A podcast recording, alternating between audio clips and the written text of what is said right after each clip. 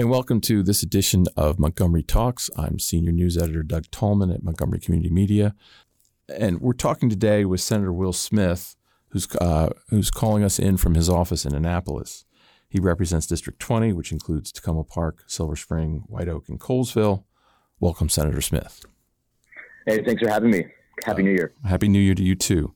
Um, your biography reveals a succession of promotions in the last six years or so that I think is is, is uh, remarkable. You were first elected to the House of Delegates in 2014, and then you moved to the Senate in 2016 to take the position formerly held by Jamie Raskin when Raskin was elected to the House of Representatives. Um, and now the General Assembly is starting its 2020 session on January 8th, which, as we record this, would be uh, uh, next Wednesday, just a few days away. Um, and if, as expected, Senator Bill Ferguson becomes the new Senate president, and Ferguson has said he will choose Smith to take over the leadership of the Judicial Proceedings Committee. That's the Senate committee that hears all the crime bills. So um, that seems like a remarkable uh, uh, trajectory for someone's career um, in the in the legislature. I, I, I assume, I guess so. Um, it's you know, I, I remember I ran uh, the campaign for uh, Jamie Raskin, Heather Mizeur, Sheila Hixson, and Tom Hucker uh, in 2010, and that really got me interested in, in, running for office myself. And when there were two vacancies uh, during the 2014 election, I ran, and along with David Moon, uh, we were elected along with Sheila Hixson. And when Jamie ran and won for Congress, that just opened up a spot, and then you know I stepped up and, and competed for that position. And and once I got to the Senate, um, the thing is, it's just a much smaller body, and if you keep your head down, you work hard, and um, you know play nicely with others generally, and then you're you know you're in a, a prime position to to get yourself promoted. Um, and so yes, when Bill Ferguson takes over on January eighth, um, when our session starts, he'll be the first new Senate president in um, 30 years, 32 years. And so this change in leadership, not only his position, but then uh, my position at judicial proceedings, and then also Guy Guzzone um, at the budget and tax really does mark a, a, generational and an ideological shift within the Senate, the likes of which we haven't seen in over 30 years. You got to remember, um, Senator Miller is the only senator that was a senator before he was Senate president. So um, I, I, think we were doing the calculations the other day, and I think 174 senators have served under President Miller. So wow. that's like you know a three-time turnover of every senator almost um, uh, for uh, for his tenure. So it's, it's a really remarkable tenure that's coming to an end in January. Wow! Wow! Um, and he will remain a senator for the rest of his term, or at least that's his plan. Um, he's not uh, stepping down from he's stepping down from the presidency, but he's not stepping down from representing uh, was it District 27, I believe, correct? That's right. So he's he's he's going to be a, a senator, um, and he's going to serve out the end of his term. Obviously, he took a step back to, to fight his cancer. Um, right. Just not having the energy and and and um, level of uh, I guess you know resources, and that you know he needs to channel his excess, his energy toward fighting cancer. So he's going to be doing that, uh, but still serving the body. Um, he'll be on the budget and tax committee, and I think that's a great value add for all of us um, as he's handed over uh, the reins to, to Bill Ferguson.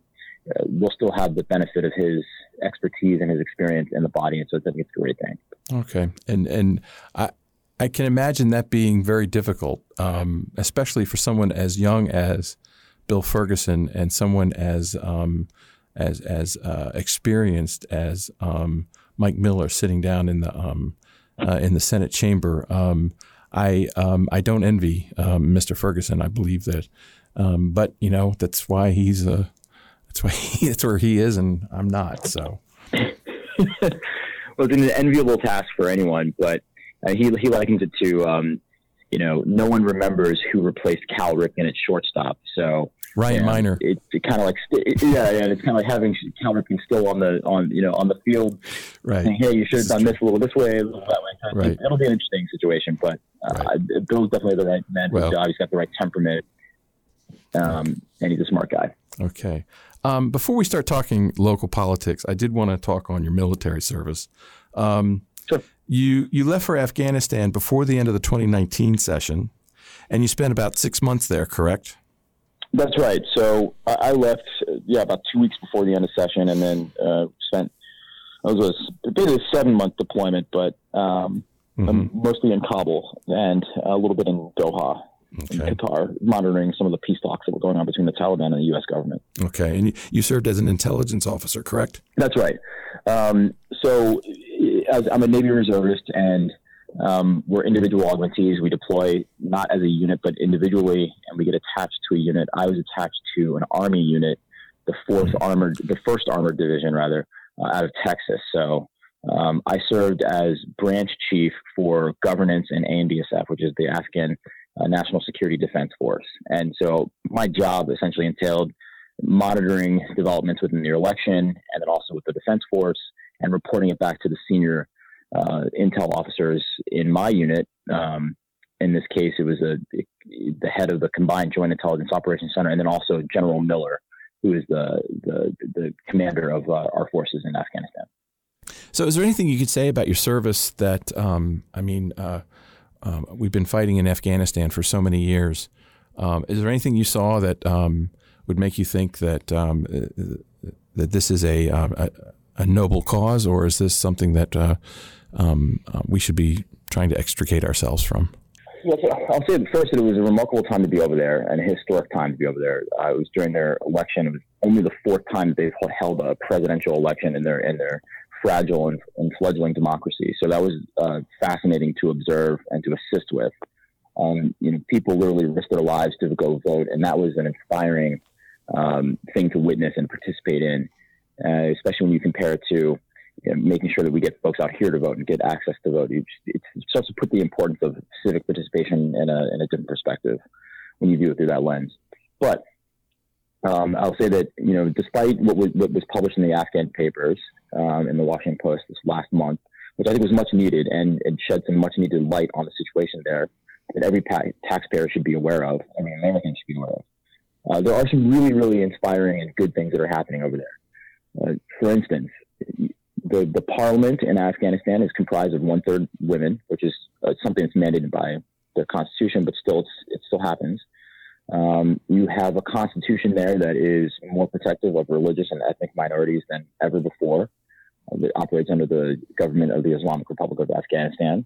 And uh, like I said, you just had an election, um, which is the fourth successful, I'd say, um, democratic exercise of a presidential election.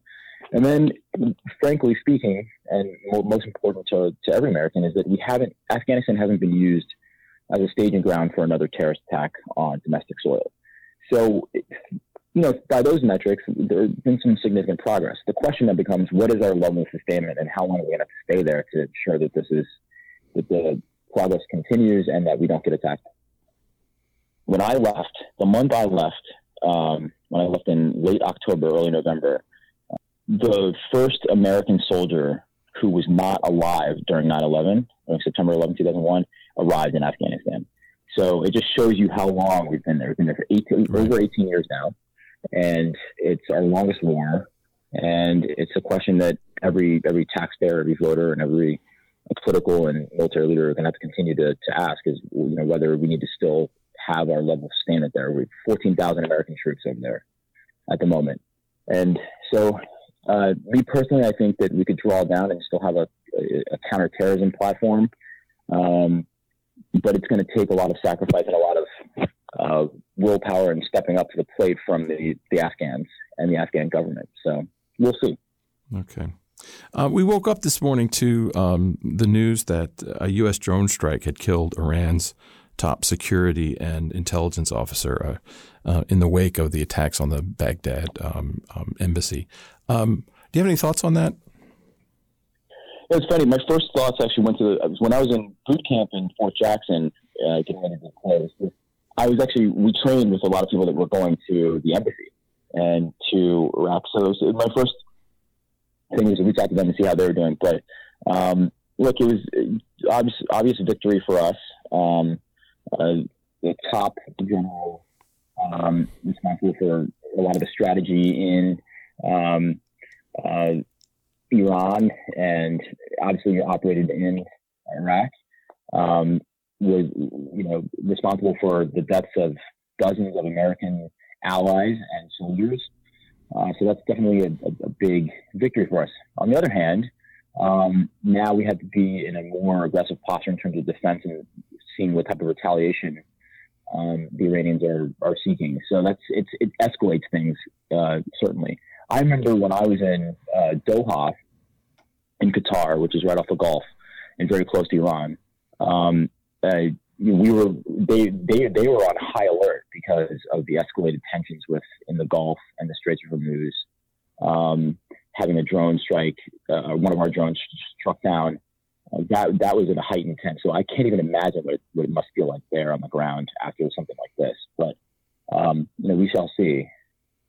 Okay, let's get back to Maryland. Um, now, um, now I, am hedging my bets here because I'm assuming you're going to become chairman of uh, judicial proceedings, but um, it, um, it, still has to be um, voted on by the full Senate, or um, uh, Ferguson's vote still has to be um, voted by on the full Senate, and but the Democrats have certainly enough votes to determine who's going to be the the next Senate president. but assuming you know you're the judicial proceedings chair, how do you think the committee is going to change?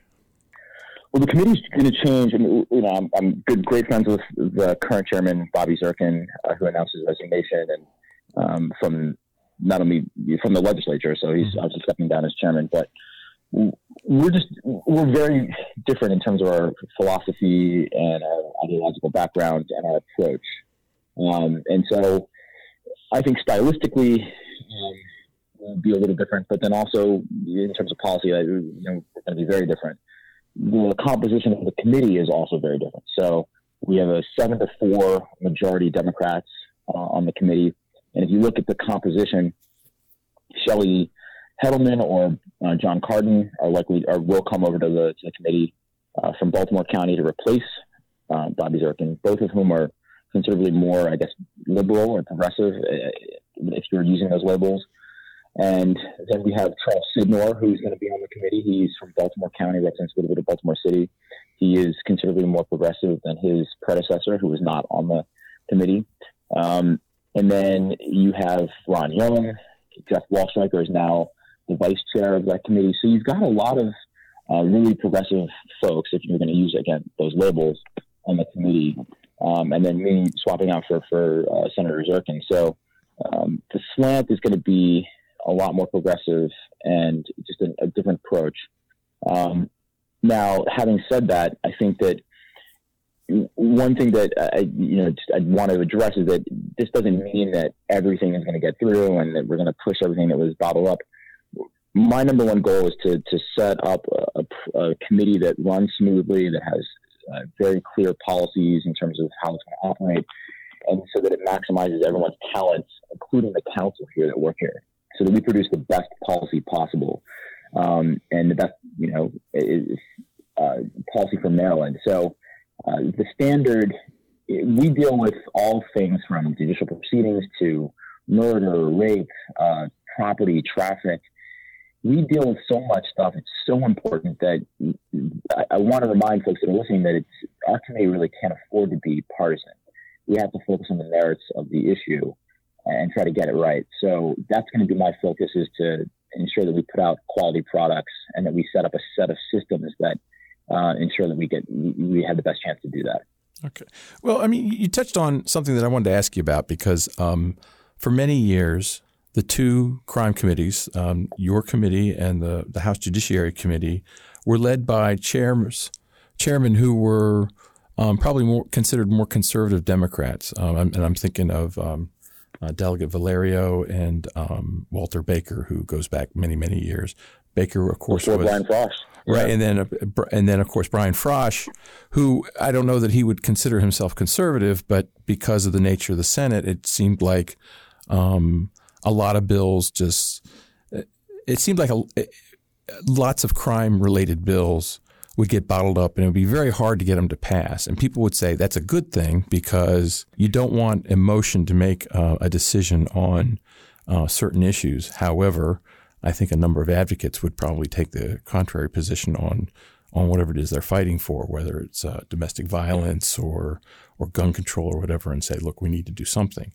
So, um, Now the two committees, you and uh, Luke Clippinger, who will be ta- who is the chairman of uh, um, House Judiciary, are both fairly progressive folks, and my guess is you probably agree on lots of issues. So it would probably be a lot easier for um, your committees to present to the floors of your chambers um, issues that may not have been so easily passed in previous years. Is that a fair assessment? That's that's certainly true. Um, you know, and uh, to add to that, we actually have a really good relationship. The chairs of the respective bodies haven't necessarily had the best working relationships, and Luke and I, and I have a very good working relationship. We meet all the time. In fact, we're going to meet later today to discuss some of the uh, the ways we're going to move forward and some of the issues we're planning to push next year. Um, so that's it's certainly a fair assessment. And in terms of you know, where we are today, um, look, all the end, you know, we're in a new year, 2020. The end of year reports come out, and lots of statistics start being uh, thrown across the newspapers. Baltimore City had 348 homicides. Um, it was the second deadliest year on record there and it's the fifth consecutive year with over 300 homicides. Um, Baltimore to, County, for instance. I'm sorry to interrupt you. I just want uh, our listeners to make sure we uh, you, that statistic kind of got bubbled in the uh, in the cell coverage. You said oh, three, sure. 348 murders in Baltimore City. Homicides. Homicides in Baltimore City. In Baltimore City. Yeah. Okay. And that's a that's the second deadliest, uh, you know, on record in Baltimore City. Okay. Um, Baltimore County, for instance, uh, their homicide rate jumped 52% in 2019. So we're going to see a huge focus or refocus again on combating violent crime in the city um, and to a lesser extent Baltimore County. And the um, you know the, the, the temptation and the I think the the pressure will be to jack up sentences, maybe even mandatory minimums, um, and to um, go with a more harsh, heavy hand on some of these sentences. The governor has already indicated as such with his uh, crime package that he's planning to introduce or reintroduce this year. And I remember, so, you know, I remember the debate was hot and heavy, and I voted for a bill that would have given some discretionary enhancements to uh, people that were convicted of a violent crime thir- on the third time. Um, but the bill also had various and sundry um, you know, funding mechanisms, Safe Streets, like we're talking millions of dollars for Safe Streets and other community programs and initiatives uh, that would help get, you know, reduce recidivism rates and then keep people out of the criminal justice system in the first place. Um, that bill didn't pass, and, and for various reasons. But this year, uh, I'm committed to rebuffing any efforts to significantly enhance sentencing and to uh, incorporate any new mandatory minimums into our code because it simply doesn't work and it doesn't make us safer and it doesn't drive down um, recidivism. You know, one of the big lessons I learned, I mean, everyone, you know, was the sensational book, uh, The New Jim Crow, comes out. Michelle Alexander, this is like six, seven years ago. Well, I think a, a, a, le- a little less known book. It's called Locking Up Our Own. Um, Crime and Punishment in Black America, and it was uh, James Forman Jr. He he wrote this book. He's a Yale law professor, and at the end of not last session but the session before, he sent that book to several members of the judicial committees here in Maryland. Well, I got it, and I came to the office and I read it, and I started reading. It. I read the whole book in, in one night. I just couldn't put it down. I called him up, and he happened to be in Baltimore the next month, and so we sat down and had a long lunch and discussed a lot of what was in the book. The book revealed, I mean, it's kind of it was a, a history uh, he was a he was a prosecutor in Washington D.C. and he he basically chronicled how African American politicians in particular uh, were really keen on harsher sentences, mandatory minimums, and going after drug crimes. Um, and so obviously, I think we've done a great job with decriminalizing gun uh, with uh, drugs and, and moving away from those harsh sentences. I think now our focus is more difficult because it's violent crime and it's getting it's hard. It's more difficult politically to have that discussion with people that says, hey, look, maybe the longer sentences for emerging adults, people that are 20 to 24, is not the way to go. Maybe we need to invest a little bit more on training, vocational training, academic training, community programs, um, things that won't bear fruit for several years. It's not an immediate gratification um, type of thing, uh, but it's politically, I think, the most expedient and the best investment we can make to drive down recidivism and to invest in our communities, but it's not politically expedient. Um, and so that's that's going to be the next struggle, I think, when the governor comes down with this crime bill. Um, there's going to be a lot of media attention and a lot of focus and a lot of pressure to do something right now. And the problem is, a lot of the, the most important things you can do and the most effective things we can do are long term investments. And those things take time, and you're not going to have immediate gratification for the political cycle. And um, frankly, I'm not interested in this immediate gratification. I'm interested in a long term structural change that's going to make a difference for communities of color, for all of our communities, frankly. But um, because communities of color are disproportionately affected here, uh, it's significant. Um, and I know I'm going on and on, but another thing that this dovetails well with the Justice Policy Institute, they just released a report uh, in November. And I remember reading this report because I was on my way back in the Warrior Transition Program in Germany, getting back online, trying to read as much as I can to get sped up for coming back here. And they uh, they, they released a report that was uh, it was damning. It shows that Maryland's incarceration rate um, for African Americans, especially young African Americans, but is is the highest in um, in, in the nation. We're ahead of the next closest uh, state, which is Mississippi, which means that we lock up more African Americans than any other state in the country, percentage wise. Um, and it's a new person coming in to the Judicial Proceedings Committee. This is something that, um, if it, this isn't top of mind, if this isn't something that you're you're interested in addressing head on, I don't know what is. So that's that's a theme that I'm definitely going to address this year uh, coming into the to the sessions. So, how to combat violent crime and how to how to address our um, racial disparities in incarceration in Maryland, so that we're not the worst in the country, um, are two things that I'm, I'm definitely focused on. Um, I just want to back up a second. The name of that book you mentioned before was what?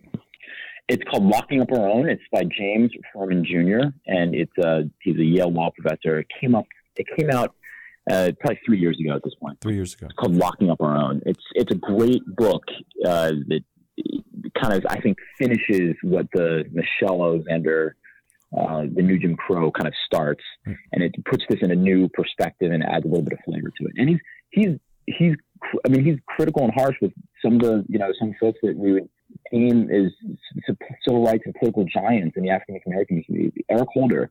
I mean, he's not he he's he's fair in his treatment of Eric Holder and his uh, record when he was in the Justice Department. It's some it was really revealing and enlightening. So highly recommend your, your listeners pick that book up if they have the chance. Well, because I work in a newsroom, this is an issue that um, I think about often, um, and that's the what happened at the uh, Annapolis Capitol offices. Uh, been 18 months ago, I guess, but we're coming up on. Um, I know that there was some effort to try to um, plug a couple of loopholes in the in our gun legislation that um, um, the man accused of that shooting apparently uh, capitalized on. Do you see any kind of action on that this in this session? Yes, uh, that's a, and some other top priority of mine for a couple of reasons. One is that bill languished in our committee, um, and the delays for various reasons made it impossible for it to get voted on in time to get passed onto the floor to give it a fighting chance. Um, so Senator Susan Lee is has a bill that will essentially expand background checks for long gun long guns. Right now, you you have just the regulated firearms are are um, are required for a NICS background check, which is a national database that's maintained by the FBI and Homeland Security. Um, so this bill would essentially ensure that um, would ensure that long guns, people that are transferring long guns to a friend uh, or selling their long gun, um, that that person in receipt of that has to go through a background check before they take it. So, for instance, today in Maryland, if I have a long gun, um, I uh, can pull on the side of the of the road, and you can meet me, and you can give me three hundred dollars, and I can I'll give you my gun, and no one is no one's required to undergo a background check, and, and that's over. It's done. The transaction's finished.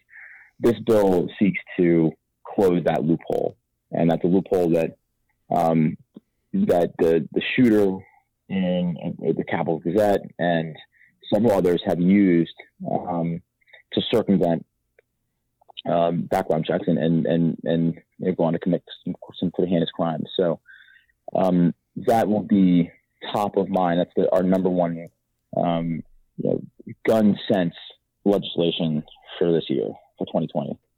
That's my number one promise and priority to get that out of this committee on time uh, for a fair vote on the floor. I mean, that's exactly the role of the chairman of a, of any committee is to get legislation out. You know, kill the legislation that well, that you want killed, and then get the legislation that you want out. That's right. Um, so I mean, but but again, I go back to the, the standard.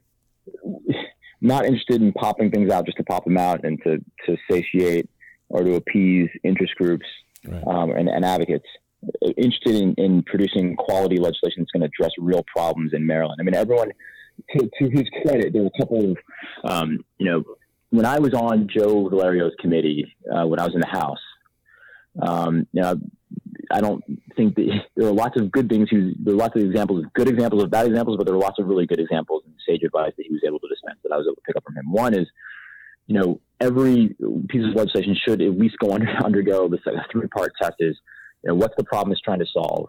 Um, does the legislation solve that problem? And then what are the unintended consequences? If you do things through those lines, that just like the bare minimum of what, what those three kind of criteria are to get through, uh, and you ensure that it, it's a tight piece of legislation that actually does what it's supposed to do, it fits into the code, and that there aren't any strange or peculiar unintended consequences, um, I think that's the job of a chairman to ensure that quality gets out. So, again, there will be immense pressure from interest groups, left and right, advocates from the left and the right, to just pop things out. But again, I'm not interested in just popping things up. I'm interested in, in popping up quality legislation that's going to address real problems and help Marylanders. So um, that's the tone that we're looking to set uh, in 2020. Well, thank you, Senator. I appreciate this conversation. Uh, I've learned a lot about uh, what we can expect in our 2020 uh, session, which starts uh, January 8th, and then it'll end, I guess, with the first week in April. Um, so, uh, best of luck to you, sir. I appreciate it. Thanks for having me on. It's been a real pleasure and honor. Okay. Well, thank you very much, sir. I appreciate it. All right. This has been Montgomery Talks. I'm Doug Tallman, Senior News Editor at uh, Montgomery Community Media. Our engineer today has been Adam Wyatt. Thank you very much. Bye bye.